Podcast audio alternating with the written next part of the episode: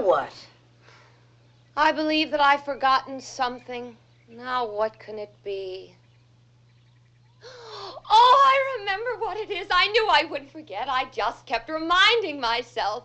In fact, I tied a string around around my finger so I wouldn't forget. See? And I didn't. You never can be too careful.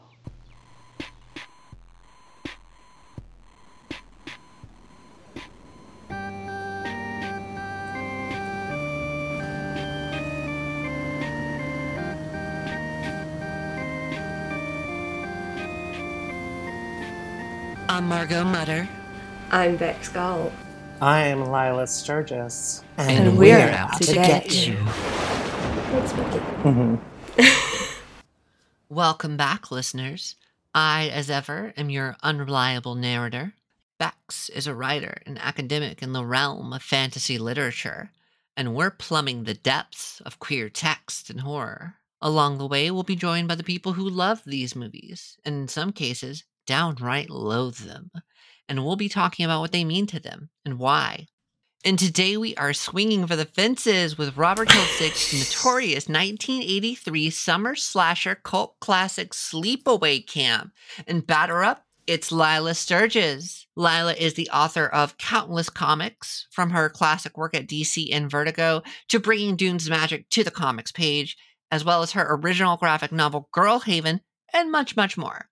And today she is our guest to talk about one of the thornier historical representations of trans bodies on film. So, Lilah, how are you today? I'm good, although I am definitely thinking like what the what oh, were we when you thinking? told me, um, I was like, fuck it. If we're going to do it, we're going to do it. Like, we're going to get in there. Let's come out swinging. right because this is a really controversial film in terms of queer text in horror let me let me just before we get into anything else let me just ask you what was on your mind what was on my mind? when you were like let's do this Oh, I just, you know, because I feel like sometimes in the trans community, we tend to shy away from things that might feel controversial or that might have some kind of like a dangerous edge to them. And I feel like this is definitely a text that has a, a sharp, rusty edge on it. yeah Right, that's a and dull so- hatchet shellacked with children's blood Yeah. and it, yeah, a boat propeller covered in the blood of innocence. And if we're going to discuss it, it's like we have to really put some some warnings out there that like if you are trans and you watch this film, I can't be held responsible for your mental or emotional state after you have seen it. Right, because let's not bury the lead. the reason we're able to talk about this film 40 years later, believe it or not, 2023 is the 40th anniversary of Sleepaway Camp. And the reason we're able to still talk about this is because it has such a moment of trans misogyny and exploitation of trans bodies that is notorious. You know about this shot before you know about the Yeah. film, and you hear about it, but until you see it, you can't you can't really reckon with it Until you see and hear it. until you see Yeah. it I feel and like- hear it. Yes, this the the the voiceover question Mhm. mark uh, is really half of the battle that you're fighting Mhm. when you're reckoning with that that moment. And I don't know, do we just say what the moment is? Yeah, let, let's go ahead and say it. So, real quick roundabout on Sleepaway Camp, folks. Sleepaway Camp is the story of a sole survivor of a family boating accident, one of a pair of twins. Eight years later, she goes back to the summer camp where she first lost her family. People who mess with her start to turn up dead. It's a bit of a whodunit, but it's not really that hard, to be quite honest.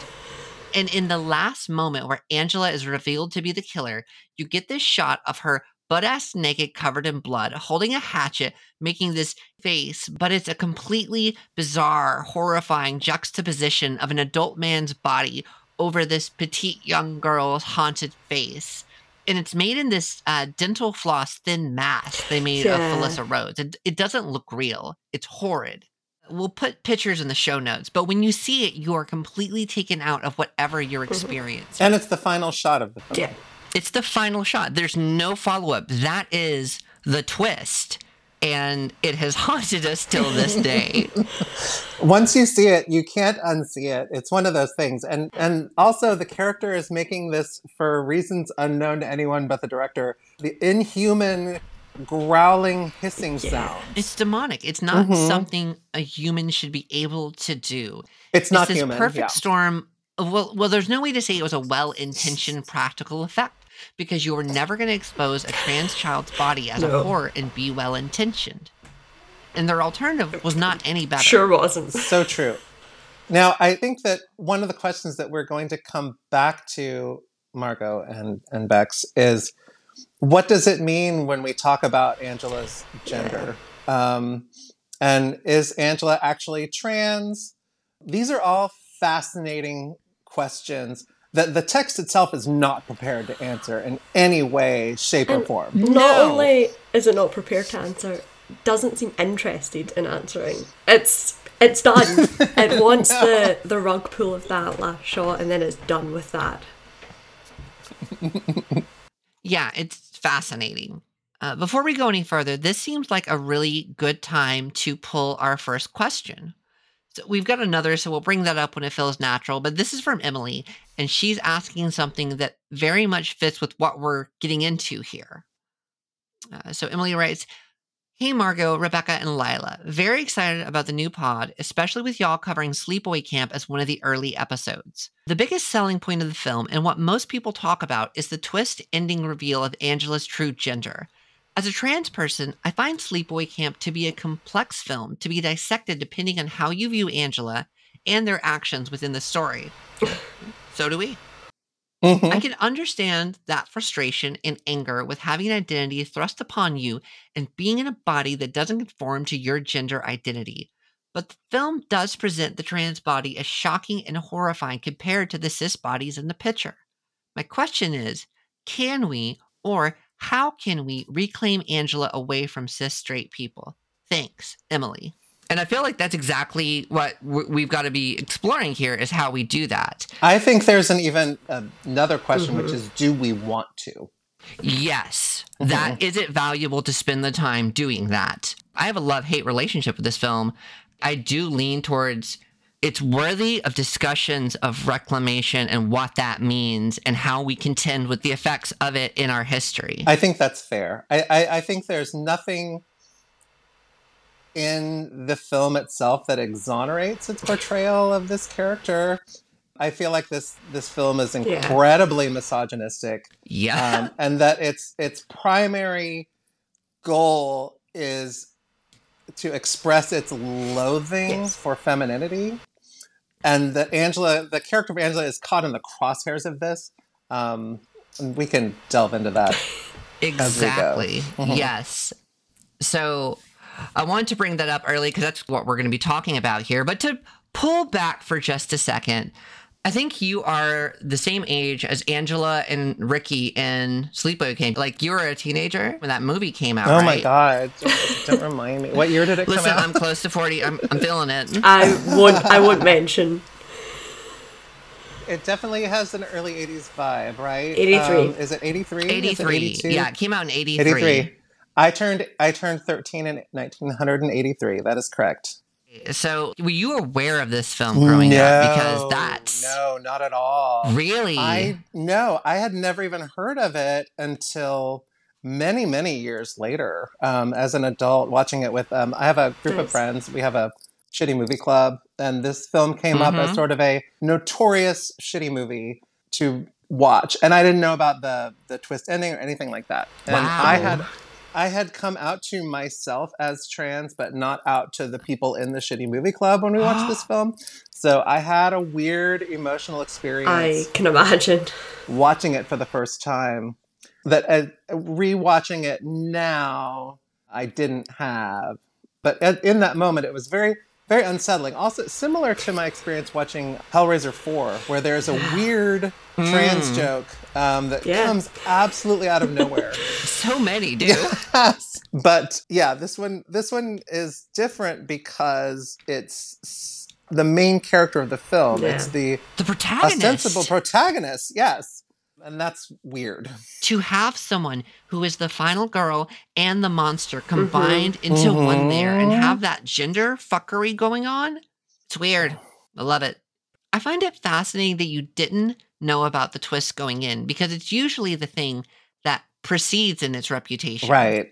Like me, I grew up knowing about it, and and like any queer kid, I knew my way around some dissociation. So I Mhm. would just periodically memory hole it over 15 years, and then I would see it again, and then the dam would weaken.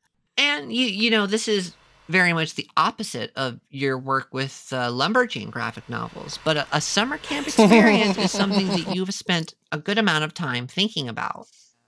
That is true. Real two I mean- ends of a spectrum there. this is it is really two polar opposites in terms of, of content intent uh certainly uh, you know authorial Mhm. intent yeah it's it's probably more akin to house of mystery a book i wrote a while back which was actually a, Oh yeah a yeah, horror comic but that was also a very different book too that that book was me working out my trans issues not realizing that that's what i was doing so it's a whole other kind of a thing that's happening God, that's but relatable. I don't think that's what's going on in uh, Sleepaway Camp at all. I doubt it severely. What about you, Bex? What what was your history with seeing or first engaging with Like Sleepaway I Camp? knew the twists prior to going into that film.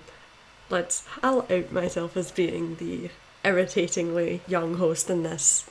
I was born ninety nine, so I mm. a child.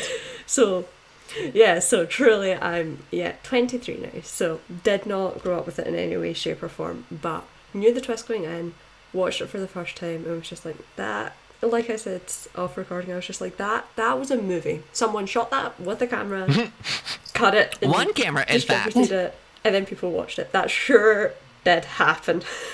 Everyone was just fine with that, I guess. So yeah, it was a bizarre experience, I think. And I think for me, part of what makes it so bizarre is it's so tonally unsettling.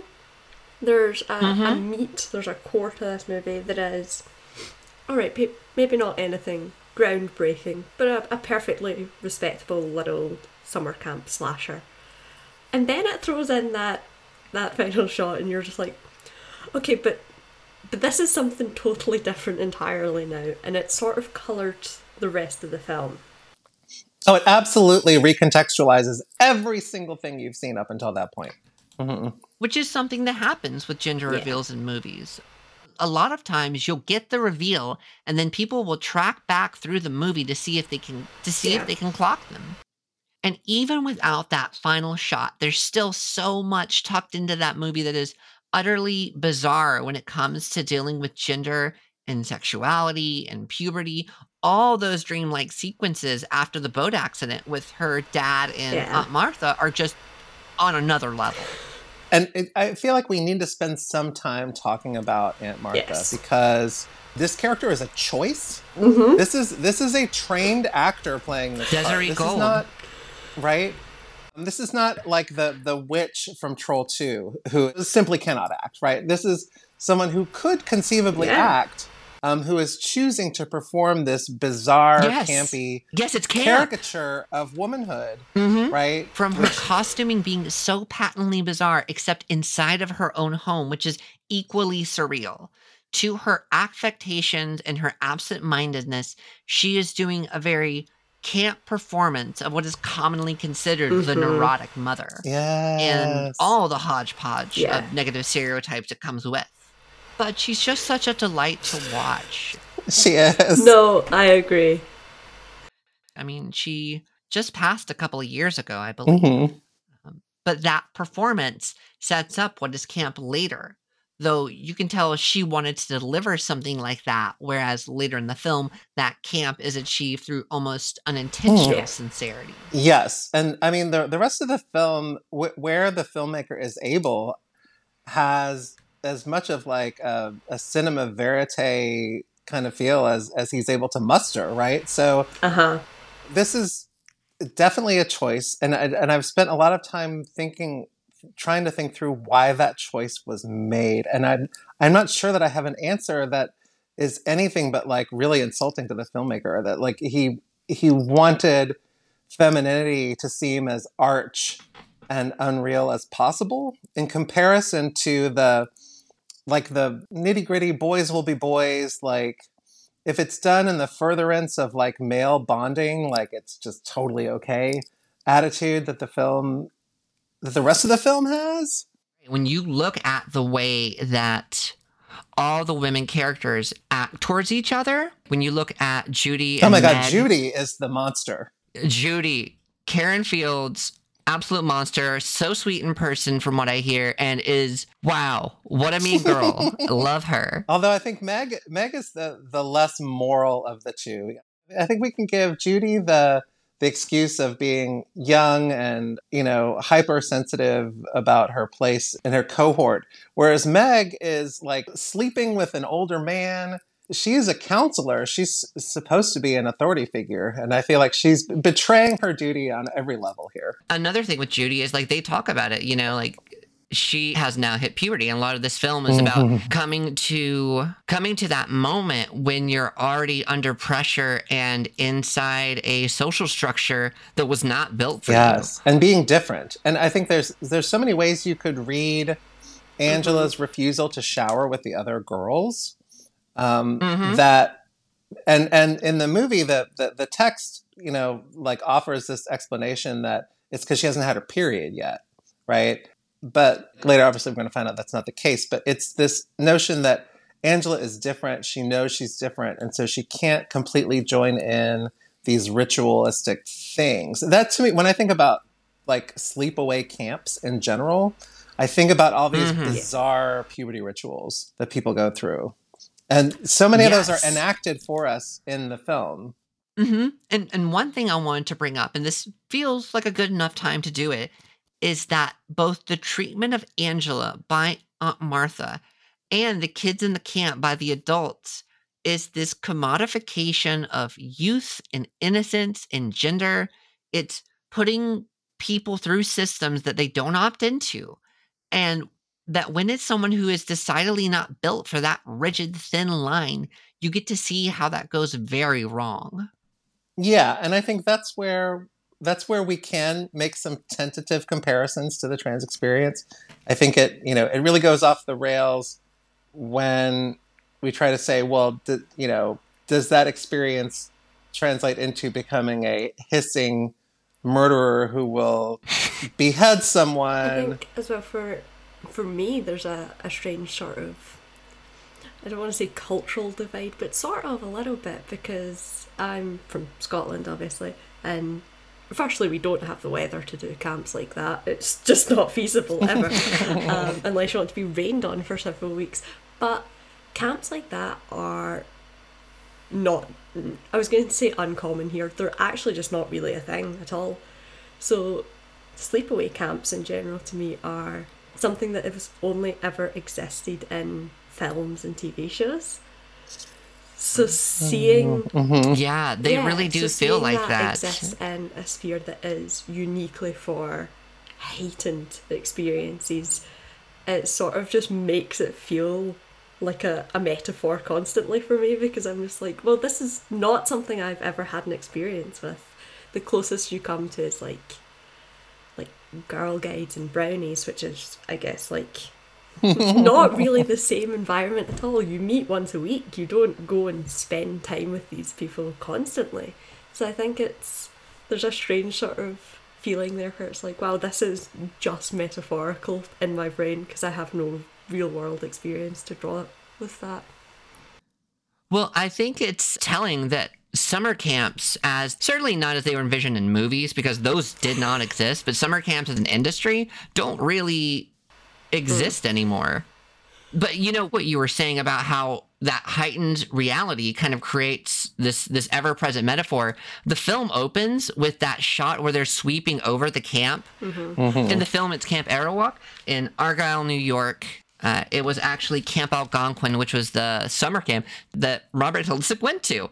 And, and so you're scanning Wow. over the camp, and you've got this swelling score undercut with whispered voices of summers past, and it gives this impression that this was once a pure place, but it is no longer because it's been touched by something tainted, something perceived as impure. And we find out that that is Angela, which, which is pretty wild considering. But I, I don't know. That just that just came to my mind when you were talking about that heightened experience and how it stands out. I was just thinking about that concept of tainting, right? Um, and how yeah. what that immediately brings to mind, and something we haven't really talked about yet, is how Angela's attraction to Paul, her love interest, the one's almost decent human being in the film, um, almost. Almost, yes. Is is tainted by her negative association with homosexuality, which yes gives you some insight into what Angela's perception of Angela's gender is. Maybe right, but it, it's hard to say because there's conflicting. I, again, the filmmaker put no thought into any of these aspects. I don't. Mm-mm. It's like okay, gay, bad boy and girls' clothes bad equals monster, right? I mean, I think that was the calculus that went on in the, the filmmaker's head. That was his whole hook, line, and sinker. When he developed the story, that was what he started with. When he went to film it, he knew that that was the twist to the point that he left it out of his discussions with the distributor because they didn't think that was going to fly. I don't know why they didn't think that. It's 1983, but they didn't think it was going to fly. And it's why it's the last thing you see because it is the money shot. And I think he approached that with the exploitative mindset of spectacle rather than character. But he did make a movie where there's more characterization than most mm-hmm. slasher films. And like you were saying about how Angela is perceiving their sexuality and their associations with it, it's also interesting that slasher films are typically where you see reinforcement of conservative traditional yes. values. It's usually instead of the monster being overcome, the monster is a reactive thing that crops up when disobedience, when infidelity or, or even just promiscuity, right? Any kind of sexuality, and it's the sort of like the virginal final girl who has the power. There's that's tapping into something deep, right? And this this is doing something different, but it's it's ironic. I think that if you didn't have the last five minutes of the film, we wouldn't be talking about it 40 years no. later. What are you going to talk about? Mm-hmm. I think it does paint the whole movie in a much more nebulous but meaningful it's, way. It's just such like a, a tangled web of things to unpick, right? Because mm-hmm. there's so many different angles you can come at this movie from, and yet every single one you're like, okay, I think I've started to get a hold of this, and then you think about another scene and you're like, but also now this doesn't work so now I have to come at this scene from a different angle, and how does this fit with everything else? Which, again, I, I don't think was the intent. I am loath to say it was the intent, really, but it makes for a really interesting film to dissect. And that is what it is. I like it as an artifact. Yeah, it is an artifact more than anything, and it is I would not put on Sleepaway Camp for fun to watch. That is not something that I would enjoy doing. But to look at it from an angle where I'm like, well, let's take it apart and actually think about what's going on, I think it is worthwhile. Well, I think once you start trying to untangle the mess of sexuality and gender in Sleepaway Camp, you get part of the way on tracking down something comprehensible, but then it falls apart on you again be- because it doesn't really hold up to our modern lens of identity. And that stops us from finding a clean answer on Angela because I don't think there is one. What you're actually doing is contending with this artifact of queer and trans histories in media, uh, which is the cross dressing maniac. Despite them thinking it's a, it's a very shocking depiction, which it is visually, this notion is tradition in film from Hitchcock's Psycho, here in Sleepaway Camp, yeah. Buffalo Bill. I mean, just a few years earlier was Dressed to Kill. So the notion of mentally ill and therefore dangerous trans women is well established by transmission of the monster that is the cross-dressing maniac. I mean, we're still contending with it. I mean, like I'm in Louisville, Kentucky. I think you're you're in Texas, right? I'm in Austin. Yeah, I'm in the United Kingdom. Mm. going great. It's going real good.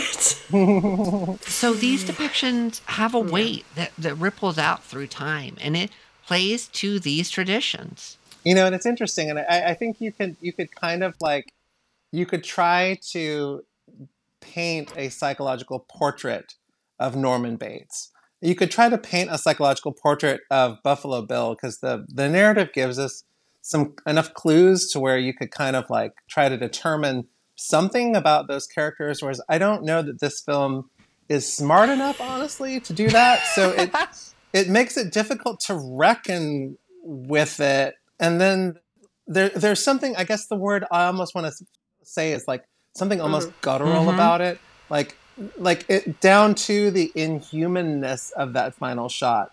That there's something that feels like I, I think I mentioned earlier that this this feels kind of like outsider art almost because so much of what's being conveyed, I think, is outside of the filmmaker's intentions. Yes. And a lot of that is like the the weird hyper masculinity stuff and the weird like loathing of, of femininity and, and womanhood that I don't think the filmmaker could see past his own um, prejudices far enough to make any meaningful statement about those things, but it comes across in the film Yeah. like Right. It's the not that we're trying to read Rob Hiltzik. It's it's just that we're watching the movie and the movie's reading Rob Hiltzik. yeah.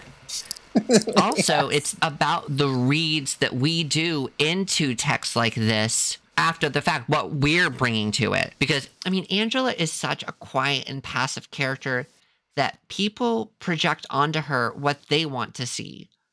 I mean, which is just misogyny writ large of the male gaze. No, for sure. And and Angela being such a, a blank slate with no agency, who doesn't even speak for the first, About that, yeah. I don't know, 45 minutes of the film, I want to say. Um, speaks rarely, if at all, afterward.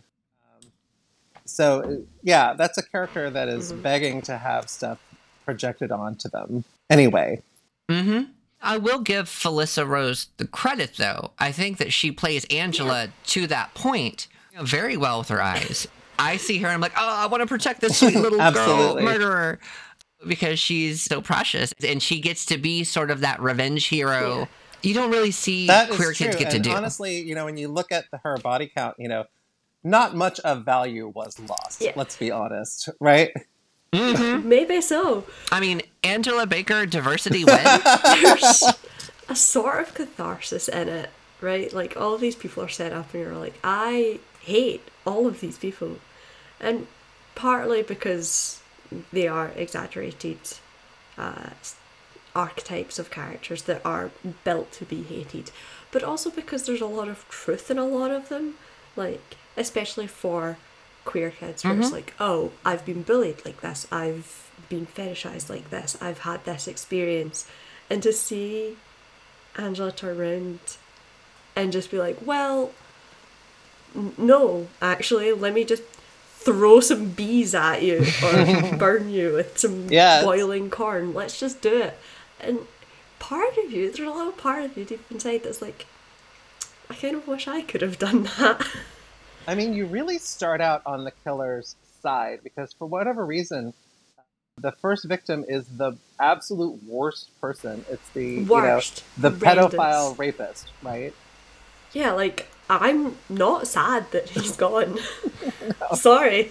what a way to go. what a way to go. Yeah. What a way. you do kind of start on her side because I knew the twist going in, and I do see those kills as retribution. Though it is strange to me that for a slasher, it, it's so sterile and sexless of a film, and then the times that it does get sexually charged are very odd, Some strange energies happening in this film for sure. right? On many different axes. The whole business of of Mel's date with Meg, like what the Mhm. hell? Uh, what? What was happening? So, my theory on this is that I'm going to backtrack for just one second. The reason that Meg gets so angry about Angela not responding and Angela being quiet is because what Meg's perceiving Angela to be doing is rebutting the system that she's already lived through. Mm.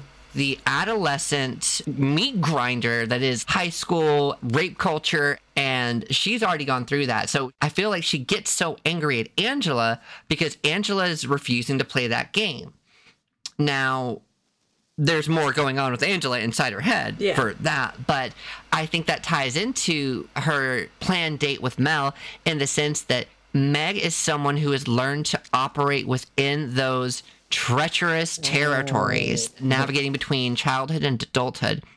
And for whatever she's gone through one of the things that she seems to value or understand are uh, relations to mm-hmm. power. She is a camp counselor. He is the guy who runs the camp and he is an older male authority figure. So it feels like it's something that she gravitate towards or see as appealing That's a really good read. Um, Yeah. I would have not have guessed the film to have enough depth for you to make an analysis like that, but I think I think we're so accustomed to the power dynamics in all of our relationships that they just naturally happen, right? And there's a lot of power Mhm. dynamics happening in this film. Yeah, take Judy, another example of someone who's going through that system. Part of the reason that she is as heightened a character and as campy a character as she is, is because she is now being initiated Yeah. into Mhm. those puberty rituals. Yeah, and from the, the get go, like before we even see Judy, they are describing the effects that puberty has, puberty has had on her body, and that has become like her focal point. It's no longer, oh yeah, Judy's here and missed you. It's Judy's here and now she has boobs. Okay, but like, is she a person to you anymore? And there's a sort of feeling of that from the get go that these people are all in uh, forgive the wording in very transitive states right everything is changing for everyone very quickly and for some people a lot more is changing than others you know so i think i think as well as part of why specifically teenage films in sort of singular locations like this feel like I said like this heightened reality is because the teenage experience is one of everything feels so much all the time. so much is happening all the time. And I think that can be a very overwhelming sensation and partly quite a horrific sensation. You don't really understand a whole bunch of what's going on and things are changing without your permission. And I think that can be inherently quite scary. No, absolutely. And and so much of the heightening I feel like is that sense that um the guardrails are off, like the training wheels are off at- in this experience because the adults around you either are ineffective or they don't care, right? So you I think that it's this exhilarating experience for these characters, but also a terrifying experience in some ways. You know, I was thinking about as I'm watching this film, you know, as the, the campers are filing in from the buses, you see these adults standing there. They're the kitchen staff, and they're watching the kids file in. And the first thing this pedophile guy says is, I don't even want to repeat what he says because it's so disgusting. But he basically is sexualizing It's young girls, right? Grim. And um, Yeah. and then he looks over to another adult character, and in my mind, even having seen this film before, I'm expecting this character to repudiate what the first guy has said because it's so offensive. To go, hey. Yes. No, absolutely. But no, not. he just smiles and laughs. Like that's the extent Yeah. to which Right. there are no adults here. There are no grown-ups. Yeah. It's just misogyny all the way down. Mm-hmm. he like very half-heartedly is like, oh, you shouldn't say that, but then laughs a lot. Yeah, it's like, oh, you. all about you. Yeah. Ah, classic you, and it's like not classic you. Right, and that's uh that's Robert Earl Jones. That's James Earl Jones' dad. Are you serious? Yeah. You can hear it too. You can. Oh my gosh, the, the that uh basso voice is yeah. That's beautiful. Yeah. Yeah. Owen Higgins as Artie, who is the the pedophile, the chief cook. Fair play to this man because he played that So character well. in a way where I'm like, I never want to see your Yes. face again. so vile. Yeah. yeah. Yeah, I'm done with looking at you. So Yes. sorry to this man, but also good job, I guess. Uh, to to go back to what you were saying, Lilah, um, Paul comes into the scene, and he's supposed to be the nice guy, love interest. But you get right from the beginning where he's describing Judy's body, that he's subject to this culture of toxic masculinity. And he, and he just keeps pushing it further, stealing kisses, not taking no for an answer. And like in a lot of slasher films, he means his end because of it. But the hmm. film, let's be clear, the film excuses his behavior, right? Like, oh yeah. yeah, the film, and even when he sort of quote unquote cheats on Angela, it's made clear that the film wants us to understand that it's because he was manipulated by a devil woman. Right? Yeah. It's it's the woman's fault, not his. Always. Don't be silly. Oh, Paul. Oh, oh Paul. Oh, Paul. But we're not going to hit this beat per beat. If you want to, if you dare, you can go watch Sleepaway Camp. It's on Peacock, so you can watch The Office and then you can go watch Sleepaway Camp. Yeah, those are two things that go together. Mm. Yeah. Look, if we had to watch it, so do all of you. That's how it's going. hmm So Angela is not fitting in with her bunkmates. Bodies start dropping. Uh, meanwhile, Ricky is kind of living it up. It's Jonathan Tiersten playing the cousin slash brother figure. I tell- I'll say this: Ricky, he's an ally. Ricky knows. I I know in my heart of hearts that Ricky knows all about Angela, Defense are almost to a hysterical level. almost to a hysterical level, which is how you know, Mm-hmm. Right, Right. right, That's right. the Yeah. tell. The yeah, there's sort of a a fear for her and and the way he acts of like I I have to be there because if I'm not, I don't know how this is going to turn out. And yeah, almost hysterical in that way. But I agree, potentially a That's an interesting question, though. Like, does Ricky know? Because he's there when Aunt Martha is like saying, uh, "No one needs to know where these medical records came from." Wink, wink, nudge, nudge. Yeah, that's a crime. That's a crime. Which means nothing to you when you're first watching the No. film. It's a sort of a meaningless bit of business, but means everything, obviously, hmm once you Mhm. understand what the, the twist is. So, d- does Ricky know? So I think that he does, and here's how I come about that. So the scene that we're talking about is right before they go to camp. Aunt Martha, who is Desiree Gould, she has tied a ribbon around her finger to remind her of something, and that is their physicals, because she is also a doctor, which is how she's kind of mm-hmm. managed this. So she gives them their physical and tells them not to tell where they got them from. And I mean, Ricky's there firstly, and they're a family. They share a home. So I, I think he knows, willful ignorance notwithstanding. But I also attribute his attitude in the scene to the fact that he has watched his mother slowly become this caricature of a person. Mm-hmm. Because she's not just neurotic.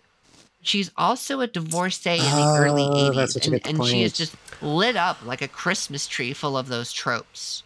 Her whole arc is my husband has left me and I've lost it, but maybe if I can find a way to win him back, maybe if I had a daughter. Well, well, she's almost sort of not hysterically, but almost obsessively trying to recreate this nuclear family, right? Mhm. This oh, I, I have a son and a daughter and a husband and we're together and everything is great and fine and it's wonderful, thank you. To the point where yeah, almost obsessively like that is what we are and that is what we do and everything is great and fine and don't ask questions and don't worry about it and that's totally fine. And I think it's interesting to read that as, yeah, divorces in the 80s, still not sort of as ubiquitous as it is now, as well looked upon of like, sure, yeah, fine, whatever.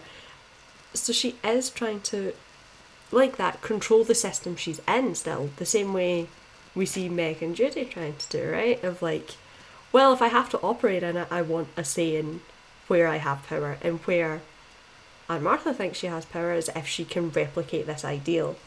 And yeah, I wonder if that plays a part in everything that she does, everything that she does, and her whole affectation.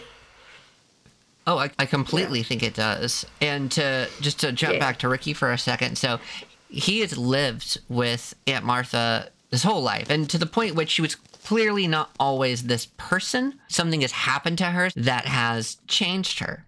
She is neurotic, is absent-minded. I am obsessed with that. Oh, I love her. Like objectively, probably the actual villain of this Mhm. movie, but also what a vibe, what an energy is occurring there. Oh, 100%. So something has affected Aunt Martha, and she has become this character. So I think Ricky has seen her slide into uh, neuroticism. And also was there was still probably about the same age as angela or peter when they brought them home from the hospital. And even though i think that's a very isolated family condition come on you find that out. And then you don't necessarily say anything because you have a solidarity and bond this family bond. And i think that they really do care about each other you know, there are even theories both between Felissa Rose and Jonathan Tiersten and with fans that Ricky might have been in on it. Oh. I have seen those, which I think are plausible, or at the very least that again Ricky knew. I wouldn't be surprised if Ricky's role is that of like a confidant or someone who knows things but doesn't necessarily have to take part. Because I think even that role is important insofar as the experience that Angela is going through is very isolating and having just someone you know is on your side and will listen to you um, about whatever you want to tell them is probably quite helpful, whether that is, hey, I'm uncomfortable with what's happening here, or so maybe I murdered someone and we're just going to move on from that today. By the way, those actors dated on the set. They actually went through a breakup on the set too. Wild. Uh, Hiltzik had described them as throwing arrows at each other. Whoa. As if we didn't need to add another layer to this film. Right? There are times where you see small things like during one of the kills, Angela cuts a bathroom screen to uh, to get to a dude who's taking a wicked dump, in his own words. And where does she get the knife? They introduce a knife in Ricky's bunk. Mozart pulls that knife and then Gene takes it away. So he knows that that's somewhere. Oh, I'm not saying it's the same knife, but it's why would you introduce that to not use it later? It's real Chekhov's knife going on. Chekhov's dump knife. That's the Shout one. out Chekhov's stump knife. Um, I wanted to point out, and this is as good a moment as any, just how much the diegetic mu- music in this film absolutely slaps. I don't know if you guys noticed it, but this time around, I was I was looking around the corners for all the de- details I could spy, and one of the things that really hit me was how great the music is. It's this just It's so good. tinny 80s just sort of like vague pop Mhm. music and it's awesome Yeah, rules. One of those is Frankie Vinci's Angela's theme. So it's the one that comes on right after the shot in the credits, but it's also used in uh, in the canteen okay when Ricky and Paul come in and he's got the cowboy hat on. Yes. Yeah. I think it's in that scene. It might be another one, but they use a version of it there. And it's a fun song in the credits, too. Yeah. You know, I almost wish they'd given us 10 minutes of that song and then her killing the rest of the camp. Where's that I can get behind that. I want that cut for the movie. There's so many little things within the film. yeah. Like the baseball game. Eat shit and die, Ricky. Yeah. Eat shit and live, Bill. That's Yeah. a great moment Which that baseball Great line. That baseball game goes on it goes for on for so, so long. long, It's so it's an long. editing tragedy He does that. yes it's compelling to watch Uh-huh. He has this habit of holding on long shots. And a part of that is that they had one camera from from my understanding. Mm-hmm. Please write in if i'm wrong. Out to get you podcast at gmail.com we want to hear. But he will hold on these long shots and like a scene will move through them. So there's not those constant cutaways. Mm-hmm. And it, it's an interesting thing to me because it's not something that we're used to. A lot of films that were contemporary to it I think as well, especially with something like the baseball game, the fact that it lingers so long on that allows for a space where it is quite literally lingering on the rituals of Yes. adolescence and of adolescent boyhood and of what that means and how these people interact with each other. And um, part of that it is just sort of examining that and letting you sit in that moment with them. But also, look, I'm gonna say it. Baseball is inherently a lot about homoerotic. I it no is what it is. arguments no Sorry. arguments here oh are we talking about homoerotic Like, that's just how it initiation works. rituals because can we talk about the the magic trick that they're performing on Oh, the magic trick. at the beginning of the film which This is the leads thing. directly into A whole bunch of this film. non-consensual analingus like Yeah. it doesn't get much more homoerotic than that Yeah. the whole film, just various homoerotic initiation rituals. Yeah, it feels like there's a lot of unintentional Mm-hmm. gay male gaze.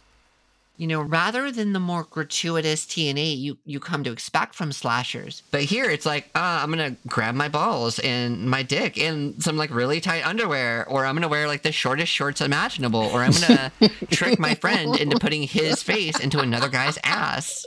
The shorts were Yes. so short. Oh my god, the the head counselor. Oh, Ronnie? You know, for all of his charms, his body is incredible, and he uh he shows it I off. know there are at least a few he? people on that set who definitely brought their own costumes, Yeah. and it shows. And I love that. I love that for them. I love that for me. I love that for everyone who's on set with them. I do. yeah, but yeah, that all of those like ongoing rituals that we tap in and out of and get to see parts of create like a. I think part of it is also like it doubles down on how isolating the experience is for Angela because when you see those put together, these are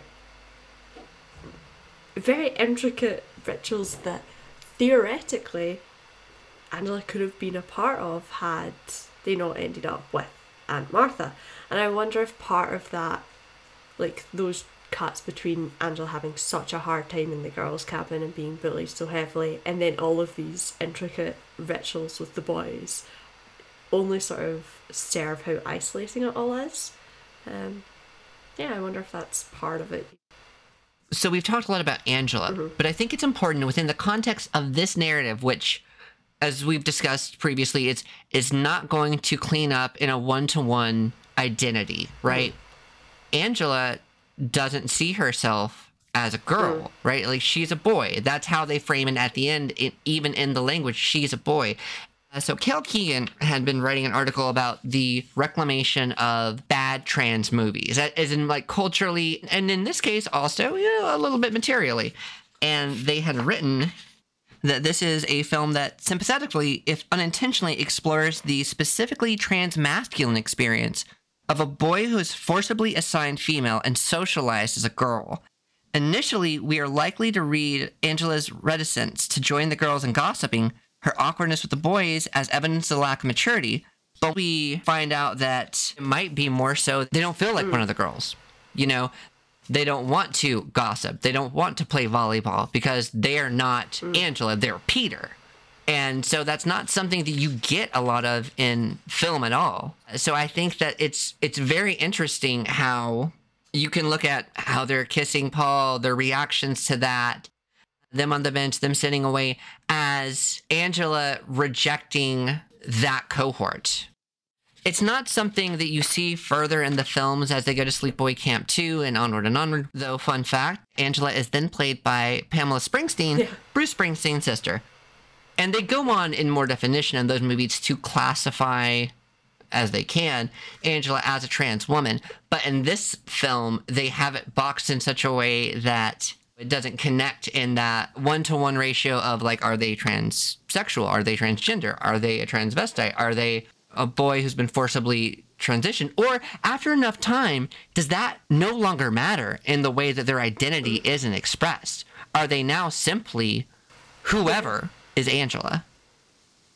To take it to a place of the GSCE for a minute, which for the uninitiated is one of the several intrusive and baleful forms that trans people have to fill out for cis doctors when we are trying to obtain surgery. They ask you such ridiculous questions like, when did you first have gender dysphoria? Or what made you think you were a different gender? and I filled these out, and personally, I had to make some shit up because I don't remember that far back. And they want you to qualify it in terms that are mm-hmm. kind of preposterous. I mean, I'm 37 now, and I'm filling out something to describe what it felt like when I knew I was different at seven. That person that was is not who I am now. And fuck, you know, here I, I stand completely replaced, atoms and all. I'm just yeah, I'm I'm floored by all the things that you have just said, and I need a minute to recuperate Oh, and, 100%. bring it all bring it all back in. This is a, a safe space. I appreciate that because I am now starting to identify with Angela in a way that I hadn't previously, which is It's a lot. which is the the confusion around identity, Mhm. right? I think if we allow Angela room to be confused about her gender identity and her sexuality, and I think there is confusion in there about sexuality because there's moments where Angela seems to be genuinely enjoying her little tryst with Paul Yes. and seems to be into it, right? And then remembers giggling at the sight of her father with his male lover. Let's talk right? about that for a moment. Can we talk about that? Yeah. There are a few scenes that were not shot at the camp, they were shot much after, and they come up in two main places. One is when Angela is on the beach. She has now had a goodnight kiss from Paul. This is like they're going out to the beach. They're being playful. They seem to be enjoying it. And then when he goes to unbutton her blouse, she has this flashback. It takes Yeah. place in a dreamlike, ethereal, unreal setting. It's almost like a stage production. There is a shot of her dad and her dad's lover, Lenny. It's very tender. The actors have talked about it. As campy and as corny as it seems to us now, they really wanted to show intimacy within their performance. And on that, you know, I think they did as good a job as they could. They, they didn't do a bad job, but it's framed from this view of them as this unique object of experience. And their kids, Angela and Peter, are watching from just an open doorway. It's very play acting block Skinamarink Yeah, kind of thing they're pointing and giggling and laughing, so they see that there is something Yeah. that is unusual about it. And they're giggling at it. It's paired in that same scene as a shot of the 2 of them on their bed pointing at each other. And it's this kind of disillusion of a single person. There's Peter and there's Angela. And in that moment, it's like who is there being absorbed? Because in a lot of those older representations outside of our hands of trans people, they will show like the hmm. warring factions or the warring sides of someone's gender. And so it's it's so bizarre. It's deeply weird. Yeah. It is. So we have to wonder how that plays into what Angela is experiencing. Because if she sees herself as a boy, then she might be relating back with Paul, the, re- the relationship that her father had That's with Lenny. my read is that mm-hmm. the latent homophobia Yeah. kicks in and then she beheads him. Yeah, just a little It's a little, much. extravagant of Right. a reaction, but that's what we're getting. Yeah. But that's because it's not just hormonal rage, but they're in this pressure cooker, right? It's summer. The kids are all together and they can't leave. And like in school or any kind of tightly Yeah. packed adolescent environment, there's a lot of emotions boiling over. And for someone who doesn't get a release, when Angela explodes, the fire burns everywhere Yeah. right? You know, that's how I justify her killing the kid. There, there are small children who are killed in the film that don't really tie too much back. Like they kind of mocked her when she got thrown in the mm-hmm. water, but they don't really do anything. So Yeah, they are revenge in the same way. Yeah, it's just it's Yeah. it's a spree killing with the kids. It's yeah, it's, It's collateral out of damage. character mm-hmm. with some of the other murders for sure. and I, I sort of see like her violence, this wildfire that's coming out. Before we get too far from this, we get another scene in that weird otherworldly mm-hmm. environment right before the reveal, and it's done in Aunt Martha's house. But it's not the house. It is a dreamlike version of it because they couldn't get back to shoot there. So if you'll notice that it's also in that ethereal space.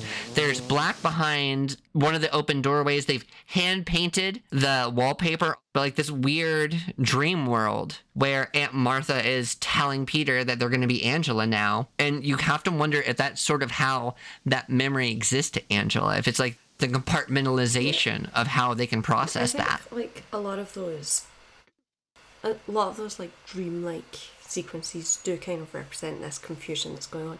And honestly, part of me really appreciates the idea that Angela's given space in her own narrative to be confused by these things. I think, especially for people who are not queer in any way, for people who are cishet, they often like that like you were saying earlier the question of like oh when did you know or like how did you know and it's like look i sped run like a whole spectrum of things to get to where i'm at now i kind of just figured it out as I went. And I don't think it's always as cut and dry as I, I knew at this age because of this and that's that. For some people it is and that's great. For a lot of people it's well, this doesn't feel quite right, so what if I tried this? Or no, this has happened and it's made me reevaluate things and etc. etc. So I think You've had one dead name. Why Yeah. not another? it's like sure there's that. There's like you know what people talk all the time about like the pipeline. I I went down a whole pipeline of like, hey, I'm gonna start here as just like a real a real big ally. I'm just a real big ally, guys. I promise that's all it is. And then it's like, okay, but no, and I have to go, through every single stage in that spectrum where I'm like, okay, this makes sense. I just had to stop off at like three other places first before I figured anything out. and having room to explore that, which Angela doesn't get. Exactly. In fact, putting her in summer camp is like lighting a match to a gunpowder trail that rolls through the camp to a pile of dynamite. Yeah. When you put her in that environment, she has nowhere to be an outlet. She has nowhere to be alone. She always has eyes on her. Sucks. And so that tells me why she sort of backs off everything. You know, like when you're closeted, you don't want anyone to know. You know, you don't want to reveal those Like, tells. People to perceive things. right? Like when I was a kid, I got oh. called a lot of things. Turns out they were mostly right. Real mean, but mostly right. Because they'll see us before we Same. see ourselves. But it is it is true that the camp is like this microcosm of the mm-hmm. meat grinder of the patriarchy, right? And so these kids are being put through this with absolutely no escape. There's no room to do anything other than what you're being told to do, and it's all done in terms of like these very rigid, gendered expectations. It's all or it's Like Meg says, if you're not going to participate, you're just going to sit there and do nothing, not talk to the boys. It is the system bringing in new mm-hmm. enforcers of the system.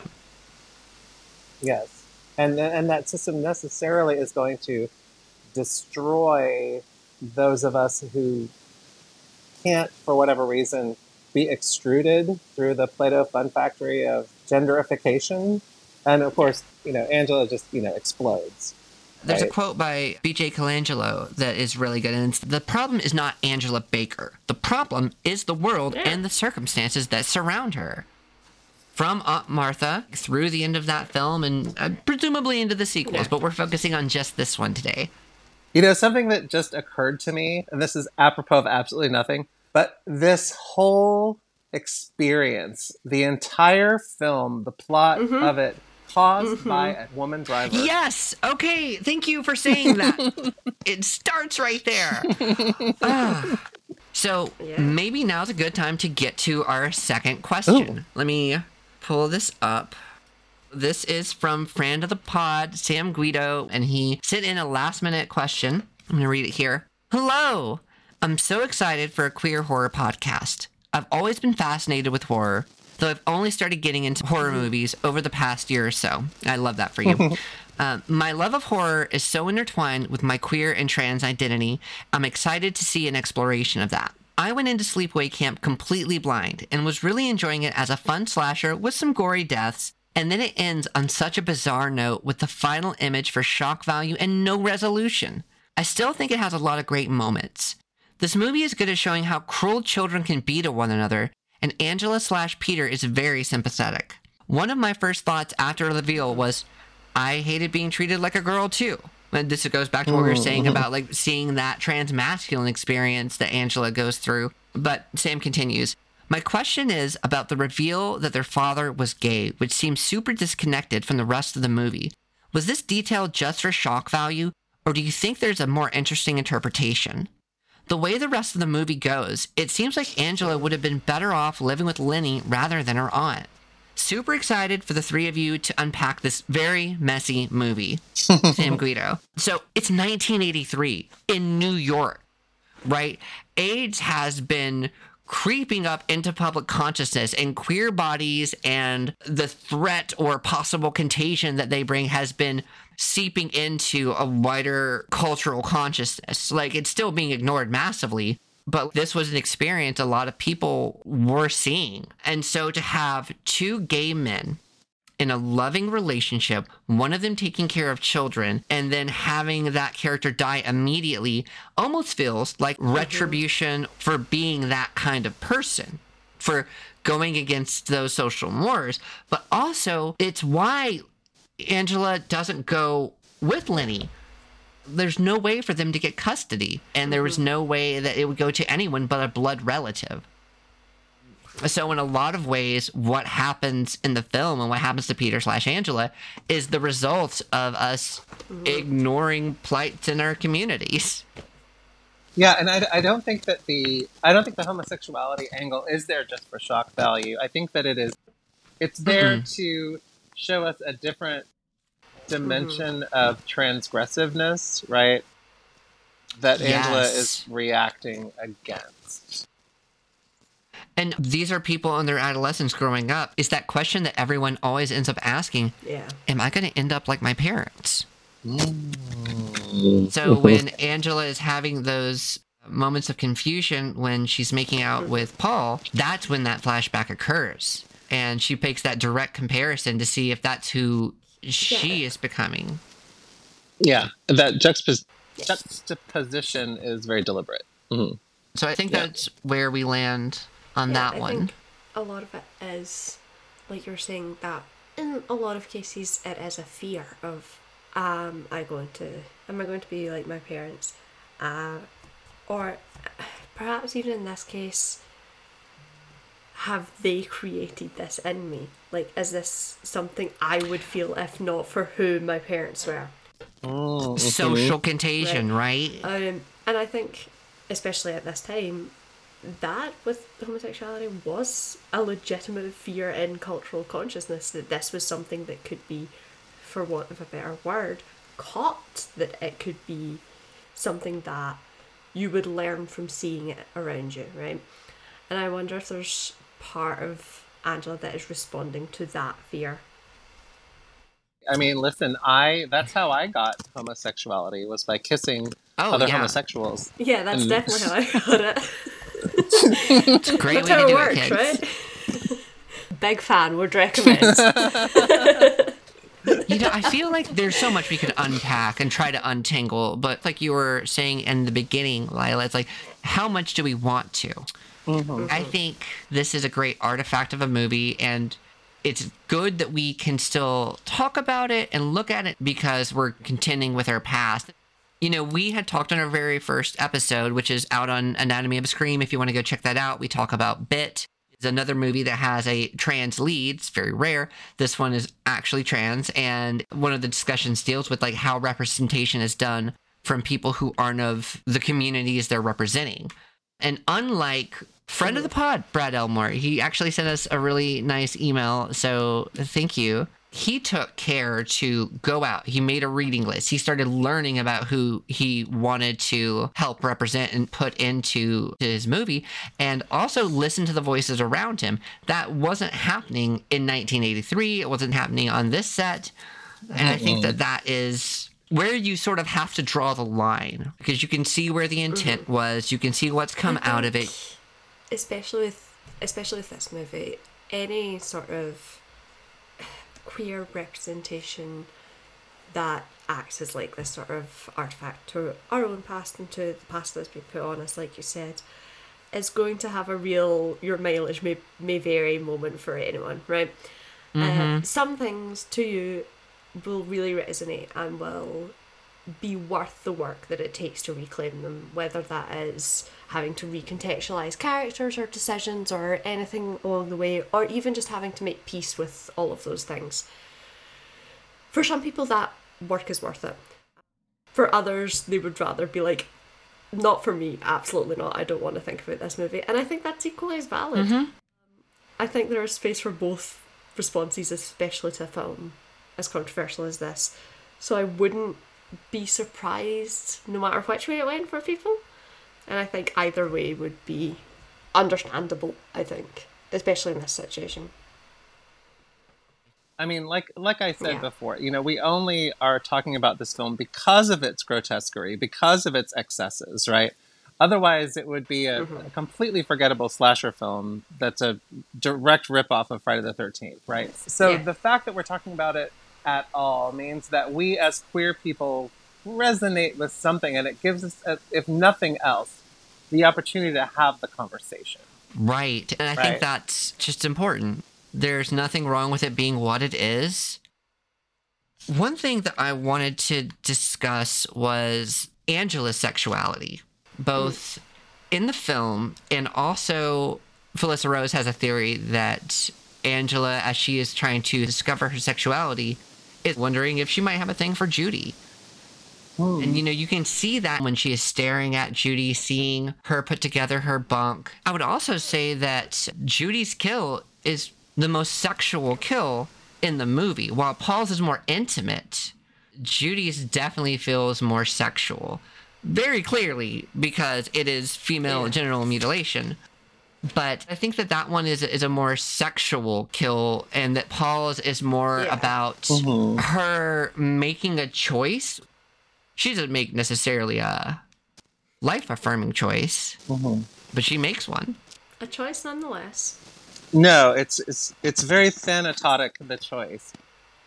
Like there's this tenderness of like she's cradling the the head And singing that little song. and singing a little song. You know, when you put the the idea of is she attracted to Judy and making that question, it really gives that whole like wife goals or life goals Ooh, concept been a very different been kind of a twist, right?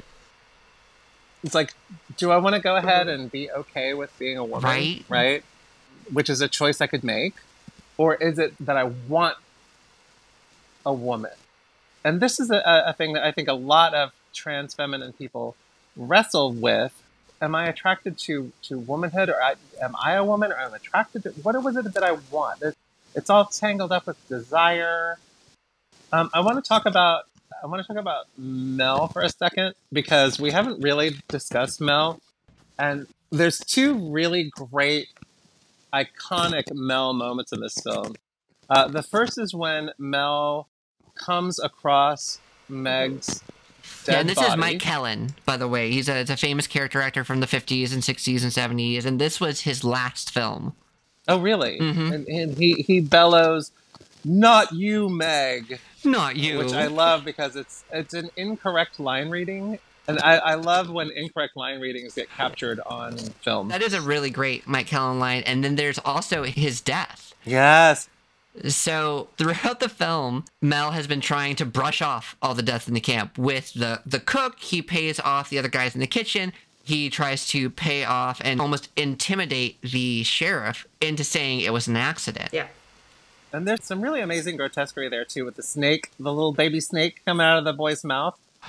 Ugh, so gross. Yes, Mm, really Ugh. good. And that's another place the Ricky thing comes in because they used him as a stand-in for Angela in shot. So when they do the POV oh. shots in the film, they're using oh, Ricky's actor.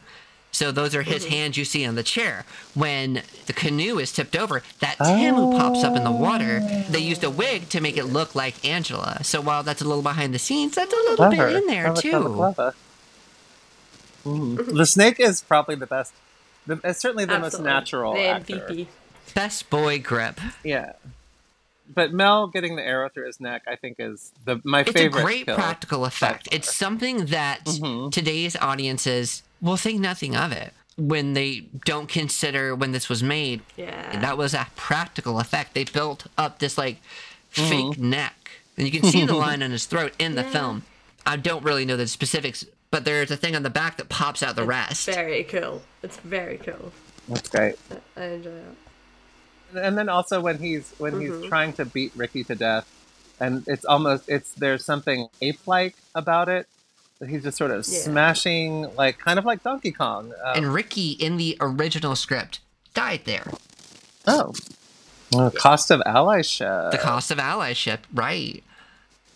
I mean, I think that Meg's kill is kind of neat in the aftermath because she goes to shower next door because they have consolidated bunks due to all of Angela's trophies. And again, using Ricky's actor, they cut through the shower, which must be made of like cardboard, mm-hmm. cut straight down through her back. I like the beat kill. I like the B kill. bee wranglers, any kind of wrangler on a set, I'm usually really into. There's a spider wrangler, I believe, on Hellraiser. There was a bee wrangler here. I just, I just love a, a creature wrangler. I like the idea of creatures that need to be wrangled. I don't know for sure, but I imagine uh, the witch would absolutely have needed a goat wrangler for one singular goat. I bet there was a goat wrangler, and respect to them, couldn't have been me.